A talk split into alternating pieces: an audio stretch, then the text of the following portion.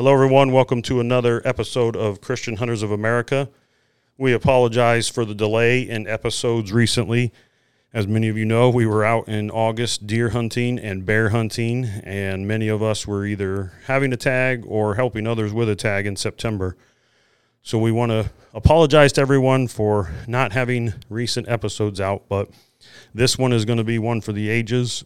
First responders, vets, and other individuals in law enforcement will know who this is. Many of you may not, but have probably heard different catchphrases or different motivational speeches that other guys have quoted, or you've heard him personally. We are going to have Lieutenant Colonel Dave Grossman, West Point graduate, Army veteran, and he's been retired for quite a few years now and goes and gives lots of motivational speeches and talks to veterans, law enforcement across this nation. But he recently came out with a book, On Hunting, and it talks about our God-given right to be a good steward, to have dominion over these animals. And he goes really in depth on how we have the ability to educate and open the minds of non-hunters and get more people involved so that everybody can have a vested interest and be able to back up our arguments on why hunting is conservation and why we have such an important role to continue to educate and to take youth or to take other people out that are new to hunting and bring them and show them God's creation. We want them to be able to enjoy what we enjoy, and we want them to be able to understand that why hunting is such a big portion of conservation and these animals and the flora and fauna in this great state and every other state wouldn't be here and wouldn't be as abundant as it is if it wasn't for hunters. We are some of the biggest conservationists. We've said this numerous times, but Lieutenant Colonel Dave Grossman is going to be speaking about his book On Hunting and all the benefits that go along with it, spiritually and mentally and physically. We really hope you enjoy this episode. Dear Lord, I thank you for the opportunity to speak with brothers, brother hunters, and brothers in the Lord, and brother sheepdogs. Please bless our endeavors, bless these words, and bless the listeners, and give us the opportunity to really get the word out, Lord, and not just about this book and not just about hunting, but all of those as tools to more fully and richly worship you and to know you and to make you known. And to make hunting this resource that your Holy Spirit will work through, and let this podcast and these two hosts, not just me, but everybody that's ever on it, be in your will and guided by you to prosper your kingdom and your people and your will here on earth as it is in heaven. And we pray these things in love and in thanks and in Jesus' holy name. Amen. Amen. Love it. Thank you. All right. We've never started a podcast. We always, like I said, ended in prayer. That was awesome. I love it. Wow. Oh, praise God. Well, maybe, we should just, we should sandwich everything in prayer.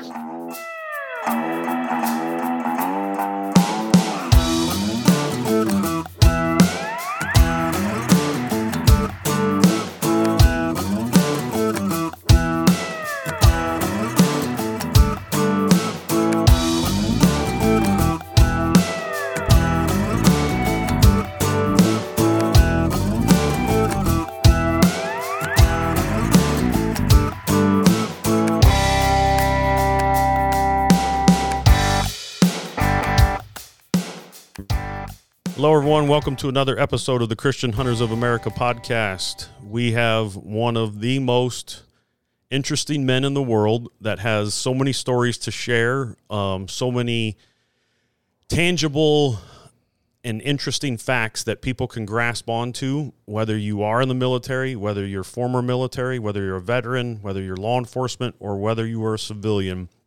I know that this man will reach you and touch you spiritually and mentally. I saw him in person quite a few years ago, and he left a lasting impression on me. I have 3 of his multiple books, and I'm sure you've heard some of his words. I'm sure you've heard quotes in your life, and you may not know where they came from, but we have that gentleman of all gentlemen in this world that we can call upon as a resource.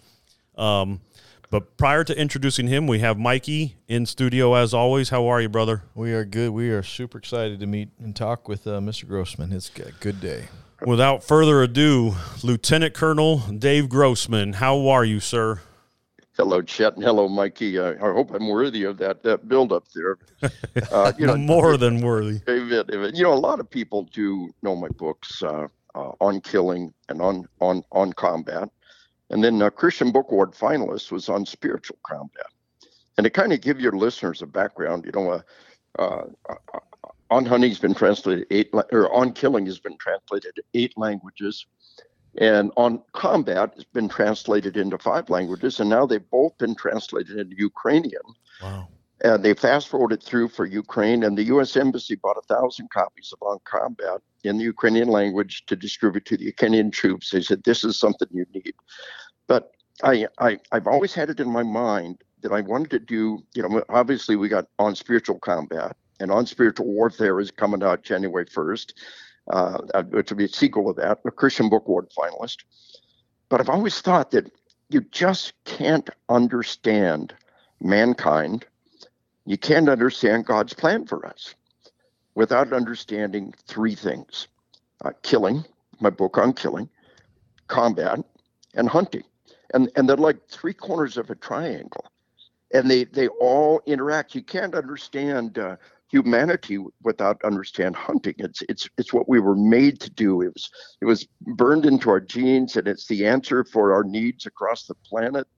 And praise God that the publisher who ended up picking up this book On Hunting is a Christian publisher, and we really were able to give it. You know, we didn't push a evolutionary or creationist perspective. We just pushed a straight up hunting perspective on it, way back who we are, what we do, and where we're wired. And you know, we started talking about it before. Our prayer life as Christians should be such a vital part of what we do. I try to roll out of bed every morning and remember to pray, dear Lord, let me do a good job today and be a blessing to all I meet. And we wrap up every day. I talk in my book on spiritual combat. You know, God's word says that where 2 or 3 gathered on my name, there am I in their midst. So your prayers have extra mojo when you got a prayer buddy. And my wife is my prayer buddy. And, you know, we've been married 48 years now, and she's my high school sweetheart. I tell congratulations. People, she was 15. I was 17 when I proposed to her. We are from Arkansas, you know. 2 years later, 2 years later, she married a crazy Army paratrooper. Been in this ride with me for 48 years, 24 years in the Army, and now all these years doing this. But every night, my prayer buddy and I, my wife and I, whether I'm away, which is a lot, I get on the phone and we kiss each other good night, and we pray for each other, and we hold it up in prayer. But I think one of the most spiritual times that any of us can have is sitting in the deer stand or stalking deer, or stalking game, you know, behind a good dog, or kicking up quail. When I was a kid, you know, we just went out and kicked up quail and shot them. It's just me and you know, we didn't have a dog, you know. I remember we'd go duck hunting, and I was my dad's retriever. You know, I'd go out in the water and swim out, get that duck or that goose, and bring it back again. And then, Dad, we got to get a retriever. This is just getting old, you know. But old and cold. but you know, prayer is communication with God, and half of communication is listening. And you know, that's the part that we're not very good at these days. But I think, when we sit up in the deer stand or when we're sitting in the duck blind, or wherever it is that we're at, whether we that magical thing about being behind a good dog, as you focus on what's happening, but you walk behind that dog for hours on end, wait for him to flush up that bird. All of those are times when we can combine our prayer with our listening. And there's deep and profound aspects of when we're hunting. Do you find that in your own lives? Yes, and I would say that exactly what you're talking about is we live in a microwave world that everything is at an incredible speed, and we're always behind, and we're always rushing from point A to point B. That when we settle down and go hunting and get behind the point, you know, the dog, or we're hunting, we're in a stand, it creates the crock pot. Like my grandma used to say, you know what, if you want a good meal, you're going to crock pot, and it's going to take a long time, and you got to enjoy the process and think about the ingredients, not just throw it in the microwave and hit 1 minute and then your food pops out. So I think part of it is the mindset that we're slowing down, we're focusing, and we're just relaxing, and we're just allowing God's presence to minister to us, and allow all of the worries of today and the rush and and all the social media and everything else just to just be in the presence of God. And I think God created us that way. I really do. But we've gone such an extreme, far left of craziness of life that we forgot to just slow down and enjoy that, that moment in time. I think most hunters have had, if you haven't, go out and get it. And when you're sitting in a deer stand, for example, and the squirrels start moving around and forget you're even there, the birds land right there. Yep. You're just sitting there still and thinking. And my granddaughter and I held my granddaughter's ears when she shot her first deer. We were on the deer stand, kind of caught us by surprise, and she didn't have hearing protection on, so I had her take the shot and put hand over ears. And she was a high school senior, and we turned that whole deer into beef jerky and sent her off to our venison jerky and sent her off to college with a big pile of jerky. Venison jerky and two little spike. It was just a little spike deer, but she was so pleased by it. Yep. But that magic moment when you're truly in tune with God, and what my granddaughter and I did, what I always do, is I'll read a book, and I'll read and turn a page and look, read and turn a page and look. But then there's a time when I just tune out of the book. And that squirrel over there, and that bird over there, and suddenly you just take a breath, and you're in tune with God, and you're truly, truly in tune with His majesty and His oneness, and the world that He's created for us. And it's a magical time. And On Hunting talks about that, how it's what we're wired to do. But one other thing I think we need to realize, and there's a word lately that hunting has increased, the pandemic, self-sufficiency, hunting has increased. The data goes back and forth, and I would sure like to believe that, because it is so good for our wellness. But I teach military and law enforcement and first responders. And I tell them, if the first time you've ever seen what's inside of a living creature is some terrible crime scene or some horrible accident scene, we've set you up for failure. My little grandson, he's in the Army now, but he was 7 years old, and he went to deer camp with us the first time. And he was away from school for a week. He came home grubby and dirty, and his mom said, "What'd you like the best?" He said, "Gutting the deer." For a 7-year-old boy, what's inside a living creature is fascinating, and that's the way it should be. It's not repulsive. And see, this is the liver and the kidneys, that's the heart and the lungs, and we all got that inside of us. And everybody pretty much looks the same and smells the same inside. And that's the way God made us, and this is food for the table. All the meat you eat, whatever meat you've ever had was a critter like this at one time. But now we're in tune with it, and we know it. And we took the back strap off, we slapped it on the grill, and right away that critter meant food in your stomach, and it meant a good thing, and it was a positive association. And that's really the way it should be. In our life, we're going to face death. We're going to face tragedy. We might see, terrible crime scenes. We might see accident scenes. And statistically, we probably will see it. And if you haven't been in tune with that and the cycle of life, to look at that deer and put your hand upon them and to thank them for what they've done for you, and to know deep in your soul that one day you too will be an inanimate object. But we will be with God, and we will be at peace with God when we do that. Are you at peace with the fact that one day we too will be there where that deer is? We're truly in tune with that, and that's a major step for being in tune with God and salvation that's provided through Jesus. It all kind of comes together with that hunting perspective for me. Does that make sense? Absolutely, for sure, 100%. I mean, you. You were preaching to the choir, sir. He did. He did. He did. Yeah. Hey, well, you know, one of the things in the book that I think is really important, we're eager to see what you're seeing and chime in. But when we talk about ecology and preserving species and you know, and saving the planet, the truth is that hunters have done and will do more than all of the protesters on the planet put together. You know, when 1 million hunters hit the woods, every one of them bought a hunting license, and every one of them bought a deer stamp or whatever it is you had to buy. And every one of them pumped an awful lot of money into the economy and buying the equipment and all of the things that goes with that whole hunting economy. And that's money, and especially that money, you know, Ducks Unlimited have got just vast acreages that have been preserved because of wildlife and wetlands that are preserved. And the most powerful force for preserving nature and preserving the wildness, the wilderness in ourselves and in our nature, is the hunter. How much money has that protester put into, you know, to the Department of Natural Resources or, you know, the Fish and Game?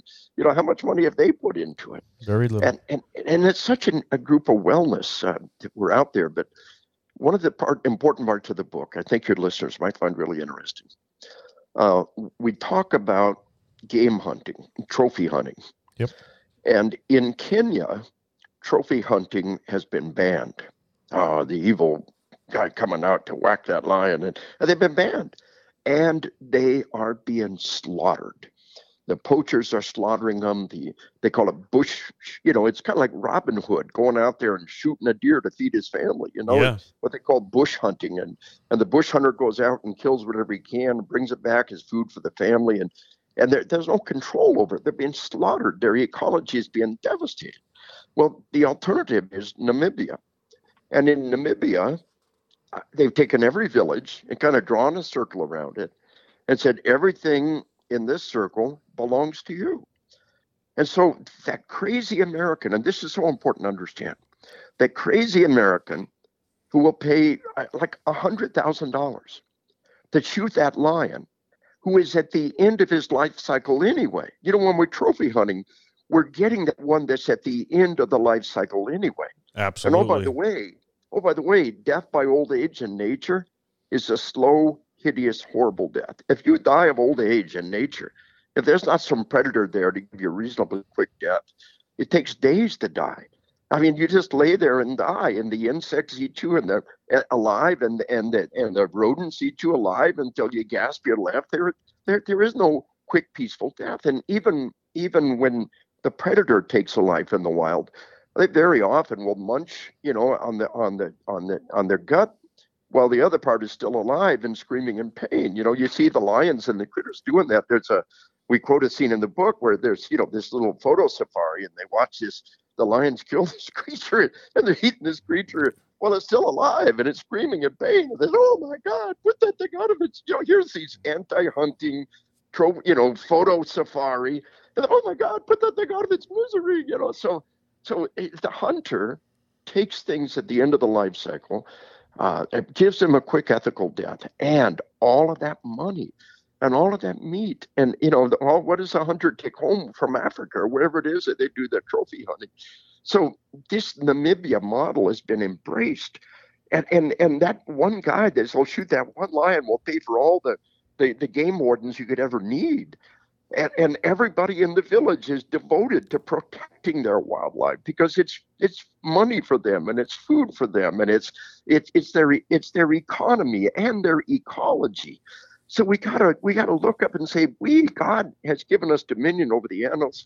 I sign On Hunting, every book I sign with Genesis 9:3, every living creature that moves on the earth shall be food for you. God's given us dominion. He says, it's all cowboys, but you got to go get it. Yep. It's all food, boys, but you got to go get it. Exactly. And so understanding our role in the future. And when we talk about the green revolution, hunters are at the lead of that. And they've done more in America. And now that the big game hunters, and it's always been a dream of mine to go over there and do that. I don't know if it'll ever happen, but those who do and those who spend that money, we should honor them. Absolutely. We should honor the contribution that they have made to that whole ecology. And again, it's so important that all that we are taking, we want the deer with the biggest rack. Well, that's the one at the end of the life cycle. And we give it that quick ethical death. And it's an ethical and powerful and very, very beautiful part of the life cycle, and the wellness of our civilization lies in the hunters. And that's why this book is so important. When you want to be able to articulate to others why what we do is good for our wellness, why we need to be outside, why it's who we are, it's what we do. You know, there are all kinds of studies that show that you can predict how successful a school is by the number of trees around it. We need trees for wellness. They factor out socioeconomic status and everything else. We need trees around us. We need woods, and that's just a distant, faint fulfillment of this deep need that we have within us. That just having trees around you is the tiniest hint of what it is we actually need, and we get when we're out in nature and immersed in God's realm. And then we're the true answer to save the planet and the ecology and to preserve the biodiversity and to pay for the game wardens in distant lands. And if they turn hunters loose and give us the opportunity to do what we do around the planet to preserve wildlife and to sink money back into the economy, that's that positive model. And this book is all designed to give you that information to let people, and for us first to articulate it and to let others know. And, you know, if you hunt, you know, buy the book On Hunting by Lieutenant Colonel Dave Grossman and two other amazing co-authors. If you don't hunt and want to know more about it, get the book. If you want to let your spouse or your relatives know about hunting, buy the book On Hunting and get them a copy of it and help them understand. Well, we're fighting for our way of life against the anti-hunters and the people who have no idea. All they know is Walt Disney, you know. They don't understand what death by old age means in nature. You know, it's all, you know, Walt Disney, and then one day you keel over and you have a nice peaceful death. That's not how it works. Mother Nature is a cruel mistress, you know. And human beings give the quick and ethical death at the end of the life cycle, and that money goes back into there. And our protein comes straight. Our protein is not hidden. It doesn't come on a sterile package in the store. Our protein is something we went out and personally killed, and there's ethical value in that. And we talk about, even if you're a vegetarian, you know, we have to exterminate billions of rats and mice around the grain elevators every year, or they would get in the grain elevators and reproduce exponentially, and we would all starve. Your body right now is killing millions of microorganisms. When we stop killing, we die. And so this book is all about getting in tune with that. And it's kind of the capstone for my books on killing and on combat. You know, that the hunting groups were the first combat groups and vice versa. And so it's all part of that dynamic of understanding and helping people know about the book On Hunting. And I'm sorry, I just get so excited about it. No, any reflections you guys might have, any thoughts, I would deeply value. Yeah, so you kind of hit on one thing, and that's the one thing that set me was on page 304. So basically the statement was, with hunting, wild animals have value. Hunters value the wild animals. Without hunting, wild animals become pests, and pests will be killed until they're eradicated. So wow. You just kind of talked about that, and that really stood out to me, because think about all of the pests that we see of animals, like we have California that banned lions and I was going to bring that and all those up. Things. And so that statement was so true. Think about all of the pests that people can't stand because you can't hunt them, and now they're looked as an animal that is basically a non-want for everybody. So talk about that statement, because I think it's such a powerful statement, and I think the general public, you know, just looks at these different pests of animals and they have no idea what they're even talking about and why, how we got there. Well, you know, it's funny. I was, you know, I do a lot of law enforcement training, and it was over a decade ago. I was driving with a Pennsylvania state trooper to a training presentation from the airport. And we were on a strip of interstate going through Pennsylvania, and we were never out of sight of roadkill deer. And he said, I want you to look. He said, look at this. He said, we are never out of sight of roadkill. And every one of the roadkill deer beside the road, he says half of them wander off and die, and half of them go into the ditch and die. And you're not seeing them. He says every single one of those roadkill deers is some Volvo or somebody's car that has been damaged by that deer. Right. And all of a sudden, he says, in the state of Pennsylvania, he says, we put such a, the left has put such a all the evil hunters are going out there and whacking the game. And all of a sudden they're saying, whoa, we really would like you to go out there. And, when he comes and eats your prize flowers in your front yard, all of a sudden he's a pest. And when he takes out your car and you've got a couple $1,000 repair bill. All of a sudden, he's a pest. And the reality is that the hunters are part of that life cycle, always have been from the very beginning. We're part of the cycle of life. We're part of the food chain. And the alternative is that they become pests and you exterminate pests. Well, the hunter truly values their life. I mean, truly values with their money and with their time and with their soul. And I so love what you're doing is, your podcast is Christian Hunters of America. That just has so much power. And we ought to be a driving force as Christians in the hunting movement as an answer to so many things that are going wrong. And we should take friends from church, and we should take kids from church and take them hunting and introduce them to this way of life and to the spiritual dynamics as we sit in the duck blind or the deer stand for hours and we get attuned with the nature around us, and we relax and we slow down, so that's what we can do as Christians to help that wellness, to take God's creature, and they're not pests, they're meant to be part of the cycle, and so are we. And when we go and harvest our own protein, there's great wellness that comes from that. Yeah, I totally agree with both of what you guys were saying. My mind was going straight to California. We have friends that live there. I was born there and came out here when I was little kid. But I think of all my family in Southern California and going on hikes and, having warnings or having, pamphlets or anything like that at trailheads warning you about mountain lions as an example.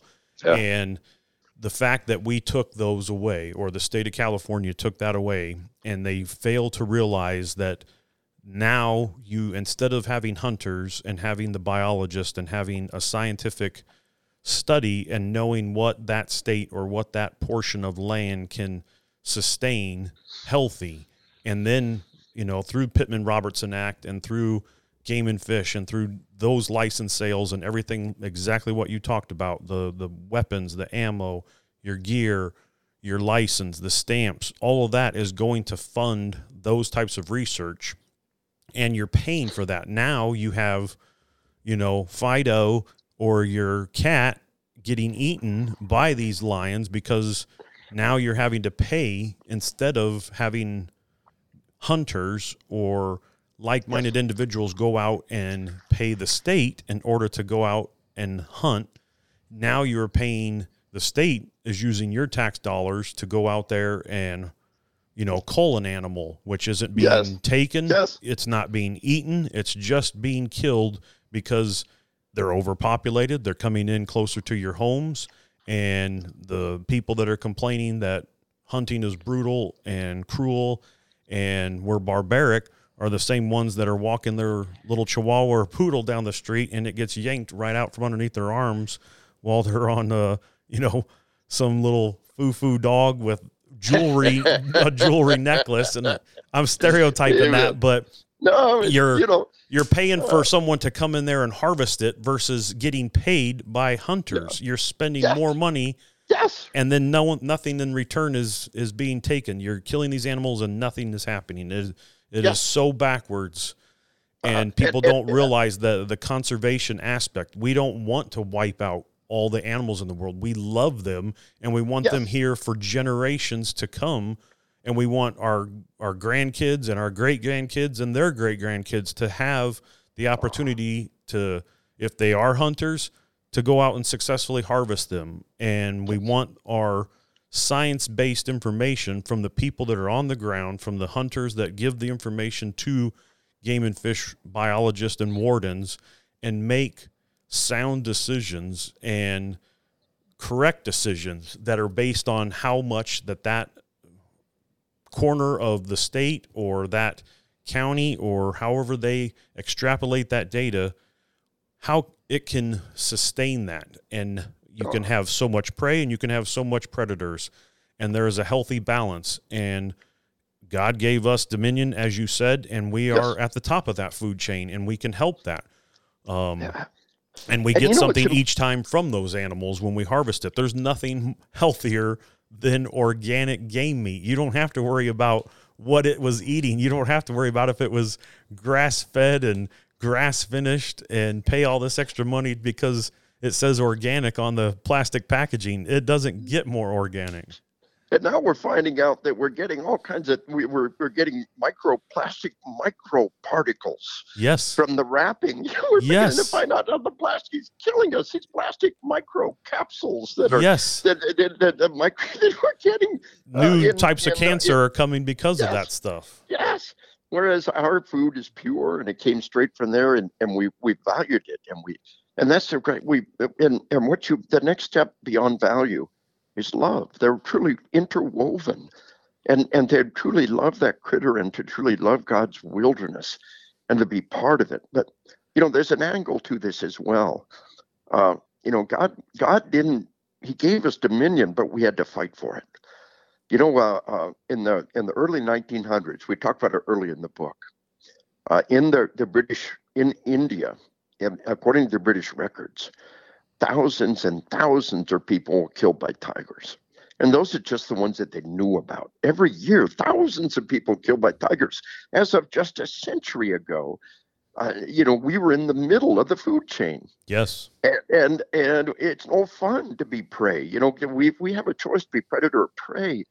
And so much of our civilization have become themselves prey. They're the running rabbit. They're the sheep, instead of being the sheepdog. Amen. And so this dynamic of reaching out and becoming the predator is so healthy. God gave us dominion, but it doesn't just happen.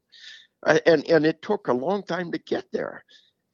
And we still, of course, God bless them. We just saw a family, husband and wife killed by bear in Canada just recently here. And, correct. And it still happens, and they were given this bear spray, and one report said they had an empty can of bear spray.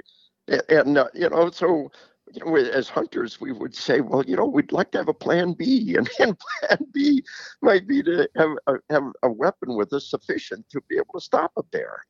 And those two would still be alive. So this is such an important part of the message that we've got to get out, that number one, that Christian hunters are have a message to get out, have a role to play. And number two, there is a godly, virtuous aspect to it. And number three, it is also part of the process of bringing this next generation to love the church and to love God, and to take, if you're a hunter, or if you have time, take some of the young men and the young boys and young girls in your church and take them hunting with you. Let that be your ministry. And you will find that, I believe that we should live the sermon far more effectively than we preach the sermon. So get out there and live it. And the idea of Christians, I wrote in my book on spiritual combat, what is our mission in life? What is our purpose? And Jesus tells us to love the Lord your God with all your heart and to love others as yourself, to love God and love people. That's our mission. And if we truly love God, we'll obey him. And if we truly love people, it's the Great Commission to bring them to the knowledge of salvation. And then the next step in our mission is how we do that. And taking that young neighbor hunting with you and making them a part of your life. We've got we grew up with my boys. I had three boys, and they all had friends that we took with us canoeing and hunting, and we did part of who we were. And it's some of the best, you know, like you said, you know, a lot of us, we're not very good at talking about faith things, but we can live the sermon, and we can bring them with us and let them live the sermon in the wilderness and see our oneness with God and see us, you know, start our day in prayer and end our day in prayer, and let it be part of a great well, it's funny you say movement. That because Mike's favorite passage that he won, you can, you know, like exactly what you're saying.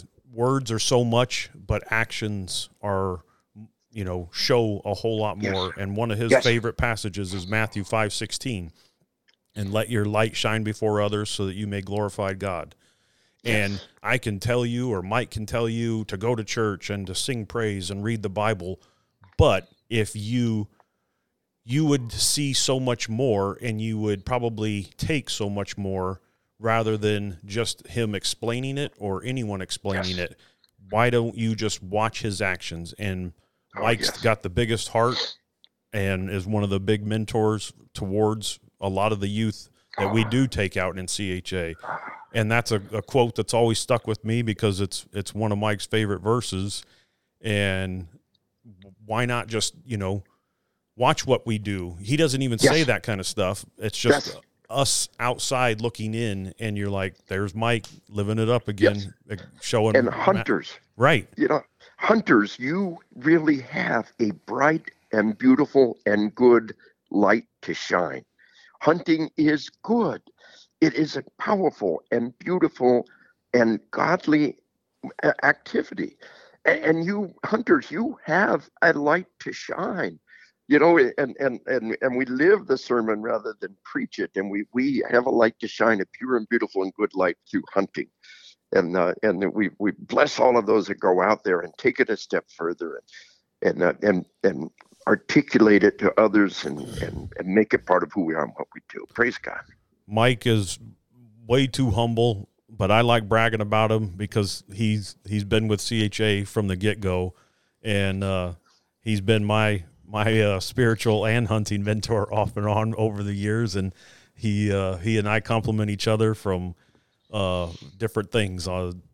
He didn't have a perspective on this, and I did, and I help him on that, and he's helped me far more than I probably helped him, but the amount of kids that he's helped over the years, and even adults, someone that is finding we're all on our different journeys, we're all on different paths. And if it took you 20, 30, 40 years to finally find Jesus and find salvation and open your heart and mind, then, you know, we were successful in praise God in at least introducing that. And you know, one of the verse for that to me is iron sharpens iron.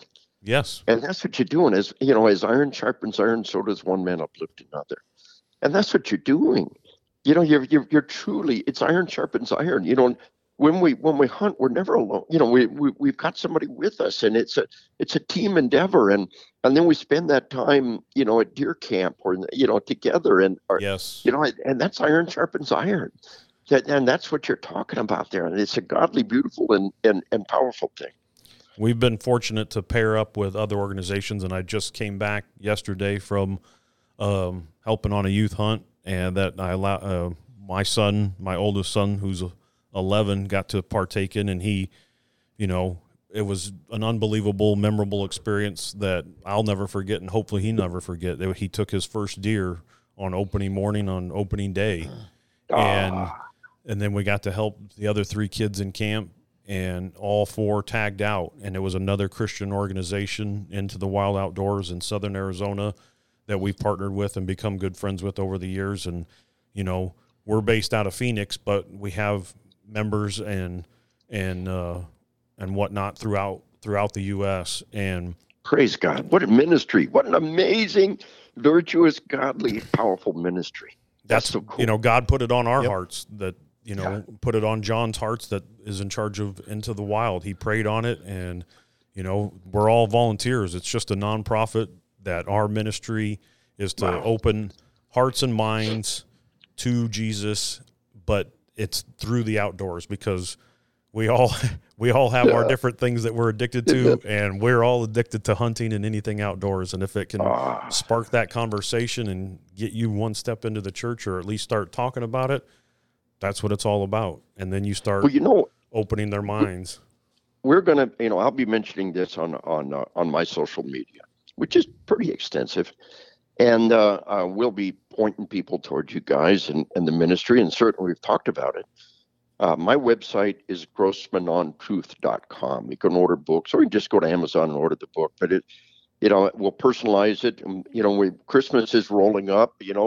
We can. What a great gift! A personalized book to somebody by signed by Lieutenant Colonel Dave Grossman. GrossmanOnTruth.com.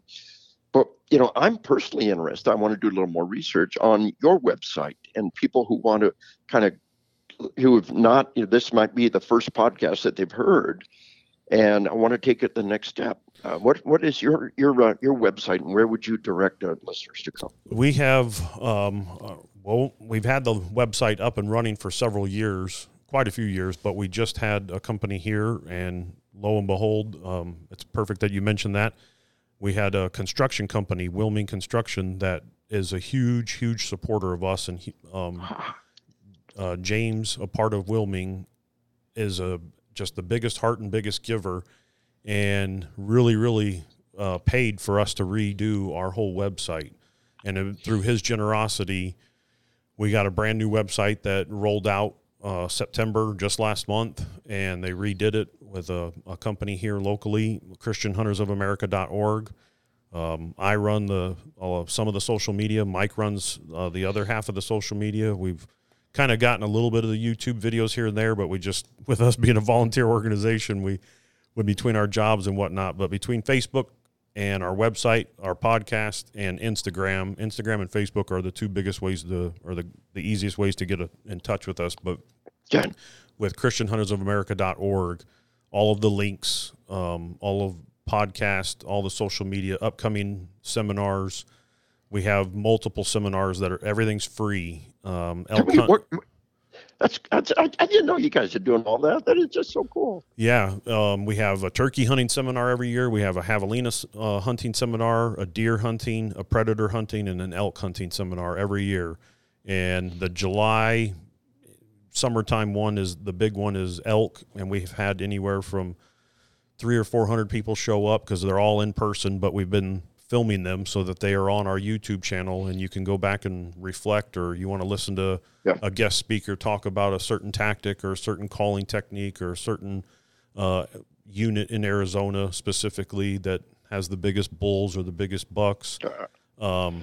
And just bringing those kids in there, and all of it is always free. And then we get grants and donations from Game and Fish or from other organizations, and we usually do 2 to 3 mentored hunts throughout the year that we bring kids, first-time hunters, wounded vets, that we get tags donated to them and get them outside, because we could have a whole nother podcast on that. We have lots of veterans that are a part of CHA, and we all have lots of friends that are either retired or even if they did, 3 or 4 years, they did their service.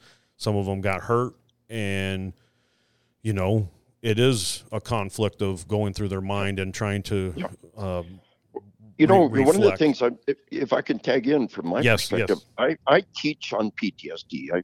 I train all of our armed forces. I teach cops in all 50 states. I've taught what they call psychiatric grand rounds. When docs do in-service, I call it grand rounds. I've done it quite a few times. I did Department of Defense-wide psychiatric grand rounds on PTSD. Caught on camera, pumped out 100 locations worldwide. And I tell you without a doubt that when we talk about PTSD or post-traumatic stress, it doesn't have to be necessarily hit the point of a disability, but everybody's got a little baggage. And there are many ways we can deal with it. This equine therapy, obviously having a dog is one of the best things. But I tell you without a doubt that hunting can be an important part of wellness from those who are carrying this carrying some scars, and from whatever it may be, not just veterans, but you know, violence in our society is at levels, astonishing levels. I teach about it, and those who need to be healed, hunting is a critical part of it, and a therapeutic dynamic that we can blend in with PTSD. So I tell you, you know, when we talk about our veterans, we talk about wellness. It's one of those, what do you got to lose? You know, just get out there and get involved and get invested. And you've seen veterans have, and the wellness that can come from that, and the chance to have taken their experience and to be able to digest it and put it in a positive light through the hunting experience. But you've got such a neat thing that you're doing for people there. What would be one of the number one things that we should be asking in prayer for your organization and for hunters nationwide? What are the needs out there that you guys are seeing? Man, I think the need is so huge, but yeah. And so I think the hard part is trying to do too much with very limited resources or finances, because all of us have big hearts, we have big minds, we want to tackle the world and accomplish the world, but the reality is we can only control what's within our grasp and right. the limited time that each of us have, because we want to do much. And I would say for us as an organization, I'm sure it's true of everybody, is there's few hands doing all the work, even though we may be growing and we may be impacting a lot. But the reality is, and I truly believe this with most nonprofits, is especially as volunteers, is right. is we want to do right, but life gets in the way. And through accountability and the wanting to do it, sometimes we have individuals that don't want to do it. So I would say my biggest need, my biggest prayer is those individuals that want to get involved with whatever organization, if it's CHA or something that you're involved or another organization, is to give them peace and to give them time to be able to invest, to give back. Because I do believe when people invest in themselves through giving back and making a difference in the lives of others, is when their rewards and their spiritual mindset, their heart, their bodies, everything about them changes because they're giving back and they're making a difference. Praise God. You know, but the problem is we get sucked in, and it's all these worries of life that causes all this stuff, and they can't have that freedom that God gives, that God wants us to be through hunting. And you're doing a godly mission, and it will come under attack. Any time that you're making progress in God's kingdom, the evil one is real. You know, if we believe there's a God, then we got to believe what he tells us. And the evil one is real, and he will come and attack. And, you know, we hold you guys up in prayer, but also your tithes and offerings. But also a lot of people out there that said, you know, and all of us, as we get older, we take a lot more joy in training that next generation of hunters, and we do the hunting ourselves. Exactly. And that's a good thing. It's a very positive thing. And out there somewhere, there's a listener saying, you know, I'd like to get involved with teaching, you know, mentoring young men and women out there and you know, sitting in the duck blind or the deer stand with them. And I'd like to get involved with that. And what a wonderful opportunity this is. You know, it's a place for our tithes and offering. It's a place for our prayers to support you.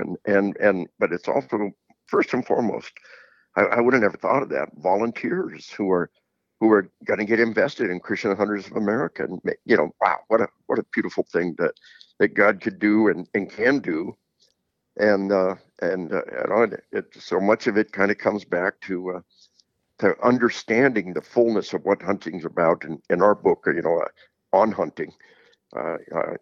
If you know hunters who would be interested, you know, the audio on the audiobook, if you ever do audiobooks, if I can mention this about the book. Absolutely.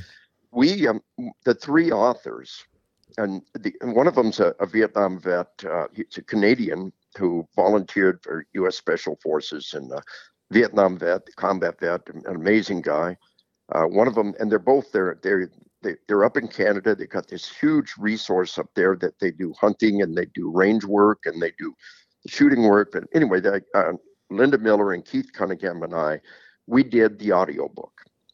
And a wonderful Christian, right here in my little hometown, a wonderful Christian studio. And there's a great guy, Rick Turcotte at Flatlander Studio, was doing the recording. And we were cutting up and we were laughing and we'd fumble something. And and Rick would be doing, we didn't know, but he was doing an outtake reel. I've never done an audio book with an outtake reel. And it's, you know, I just give you one example, you know, one of the Linda and Keith was doing all the headers. So, you know, when Keith's voice kicks in, it's like the chapter header or the section header. And one of the words was procreation. And if you've never done this, you know, day after day, you sit there and narrate a book. It's so easy to get tongue-tied over the simplest things. And the word was procreation. And Keith, he fumbles the word, and his wife, procreation. And he fumbles the word, his wife says, procreation. And he fumbles it the third time, and he said, you know, it's a lot more fun to do than it is to say.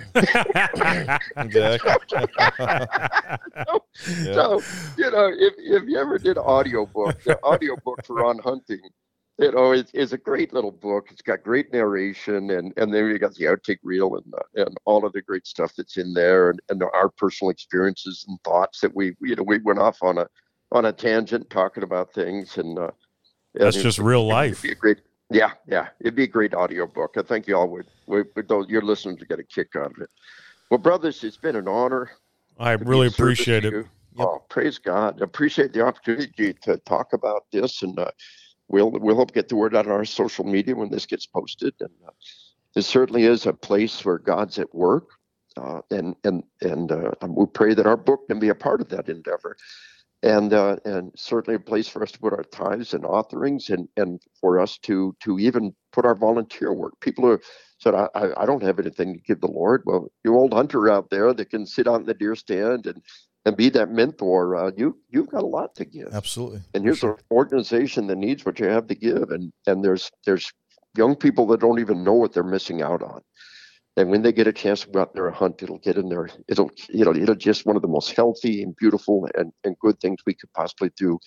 But we need to articulate ourselves. We need to defend ourselves. And I'm so honored that you found that one quote, you know, that it's the book we think is filled with things like that, where you can be able to kind of defend who we are and what we do and what we contribute together. And I pray that God will bless and watch over your endeavors, my brothers. I sure appreciate that. We appreciate that. With closing, how can they reach out to you? Give them one more time on your website, please, and then we'll have Mikey close in prayer. All right, praise God. Your listeners don't know, but we opened in prayer before we started, and I've got a checklist every time. You know, I've got a hunting checklist. When my wife in an RV, you know, we had an RV checklist. What did we do when we had to out and hit in? But the first thing on my checklist, you know, for my presentation or teaching or preaching or anything is pray. And the second thing is to check that my fly is zipped, you know. So you listeners, we sandwich this in prayer. We open in prayer. My website is GrossmanOnTruth.com. The truth on killing, the truth on combat, the truth on hunting, GrossmanOnTruth.com. And I thank you for mentioning that.